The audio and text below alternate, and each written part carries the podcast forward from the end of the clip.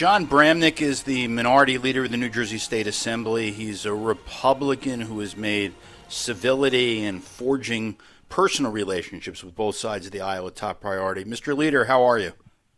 Great to be on the show, David. Well, thank you for coming on. And, and, Mr. Leader, the most recent poll has Governor Murphy running 16 points ahead of your party's nominee, Jack Ciattarelli. Can can Jack Ciattarelli win this race? Sure. I think the real issue is I don't think it's about hating the governor. I think it's about running against the Republican brand. The reason we lit, lose in New Jersey is because I believe the Trump brand has put us down 10 to 15 points. So anybody who runs, including Jack, has to show that we're independent New Jersey Republicans, and I think Jack is. I mean, Jack's always been a moderate, so I suspect when people get to know him, they'll see that he's not necessarily a quote Trump Republican. And you know, I'm I'm a Bush Republican, I'm a Reagan Republican, but I'm not a Trump Republican. And and Ciattarelli seems to be running uh, a little bit to the right of where people thought he'd be. Is is is that the winning strategy for him? Well, I think sometimes the media interprets something he says. So if he says 20 things in a day, uh, many parts of the media are going to say, well, look what he said he's with Trump. Uh, all due respect, I'm not sure the general media is objective when it comes to Republicans in New Jersey. I mean, I've experienced that myself over the years. So I think as the people get to know him, they'll see that he's a fairly common sense guy. And this this poll that I was talking about, Mr. Leader, said that COVID and taxes are the biggest issues. That's probably no surprise. You probably could have told me that without seeing a poll. But is uh, is is Phil Murphy on the right side or the wrong side of New Jersey on those issues? Well, I've always said he's made some good decisions and bad decisions. Uh, I think sometimes when you highlight just as bad decisions, it may not necessarily make the Republicans look reasonable. My sense is if he did something good, admit it. When he does something wrong, admit that. For example, he actually signed a law that made a police officer a criminal if they actually told the parents that a 13 year old kid was drinking beer or smoking marijuana. See, that's the extremism that I reject. I, I reject extremism on both sides, but those are the kind of wild, extreme policies that always get me concerned uh, in the Murphy administration.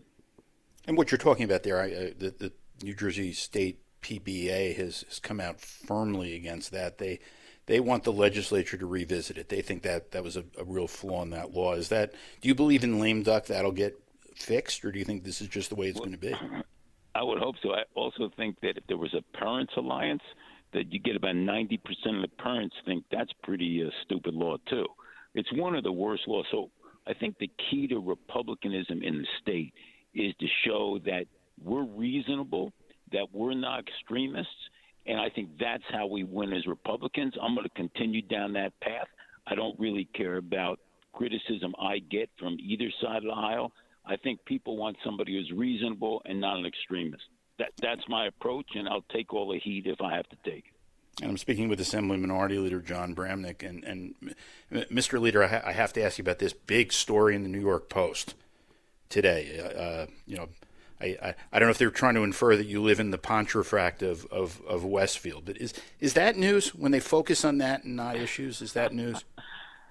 Look, it, when people want to sell newspapers, what's ever interesting is what they put in the newspaper. I don't blame them; it's a business. I happen to be selling my house and just moving to a different part of Westfield, uh, and so if that makes news, let me tell you, people are interested in that. You know, God bless them. I mean, to me, it's not news. I mean, people move all the time, but look, if it helps sell my house, I'm I'm all in favor of it. it's like a free ad, right?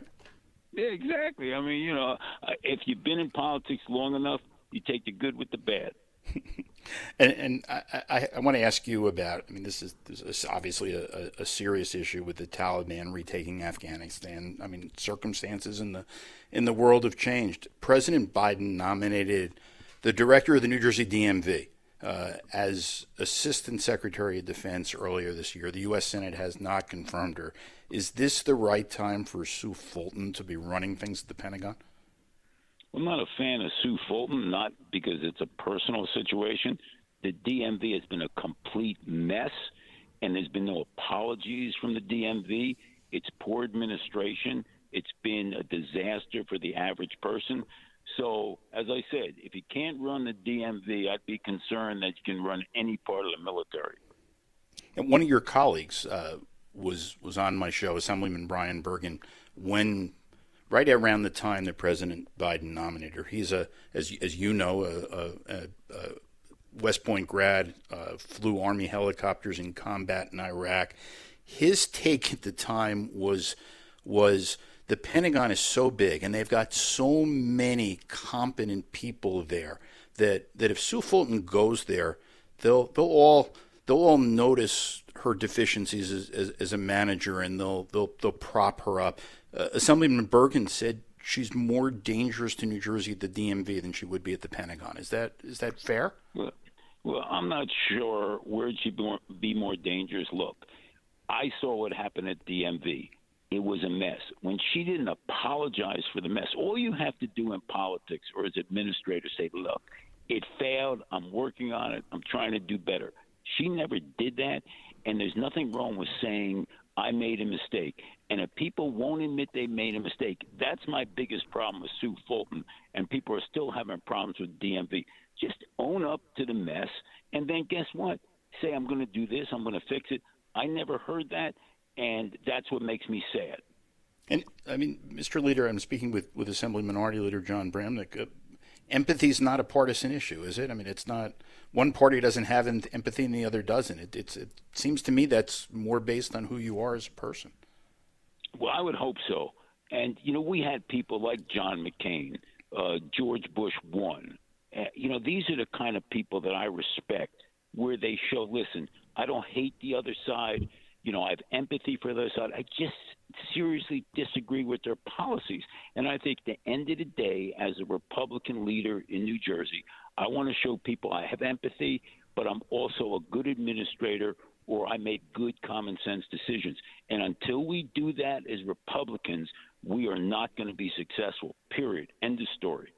And what do you think happens after you leave? You're you're running for the state senate, so so you will you will not be the minority leader of the state assembly next year. Uh, it, it, it, it looks like the caucus has to make a decision. Do they want somebody who gets you know gets along with with everybody and, and can talk to the Democratic leadership, or do they want a sort of a rabid, fire breathing partisan? What, what, what advice would you give uh, the people that will will be next year your former colleagues in the state assembly? I would say once again, you don't win by simply attacking the other side. You win by making the public believe that you are a good person, that you're smart, you're a good leader. So just attacking the other side, I think, is old school. I don't buy it. I don't think it's a success a path. So my advice is be reasonable, be smart, you know, look like you have good policies. Just don't attack and be bitter. I think that's a big mistake for Republicans. That may work in other states. It does not work in New Jersey, period and I'm speaking with Assembly Minority Leader Jon Bramnick. You are, in, in addition to your assembly responsibilities, a member of the Congressional Redistricting Commission. What now that now that the census numbers have come out and people are starting to trade maps back and forth, where do you see the New Jersey map going? Well, two things. First, I appointed two people to congressional redistricting. I am on the state. That's right. You're on legislative. I apologize. Right. You know, it's hard to tell because it's so early whoever the 11th person is selected by the Chief Justice Stu Rabner, in essence, they control redistricting. You know, we'll have a map, the Democrats will have a map, but until we see who that 11th person is, it's really hard to predict where that's going. I want competitive maps because if you have competitive districts, then you have the middle of the district. I'm not talking about political middle, common sense middle. They will elect a person from the district. Gerrymandering has been a mess. It actually creates partisanship. It creates extremism. I've put in constitutional amendments to change it. Make the districts competitive, and you will have a very successful map. Do you expect Tom Kean Jr. to be the, the nominee in your district against Tom Malinowski? No doubt in my mind. I mean, he's been endorsed by Washington. He's a great fundraiser. He's a common sense Republican. I suspect he will absolutely be the uh, nominee. I have no doubt in my mind. Okay, and I'm uh, Assembly Minority Leader Jon Bramnick. It is it is always a pleasure to speak to you, and and thank you for calling in. Thanks, David. Thanks for having me on. Have Thanks, a great day. And I hope we'll talk soon. And I'll be right back with New Jersey's new Attorney General, Andrew Bruck. So please stay right where you are. You won't want to miss this. This is David Wildstein, and you are listening to the New Jersey Globe Power Hour on Talk Radio 77 WABC.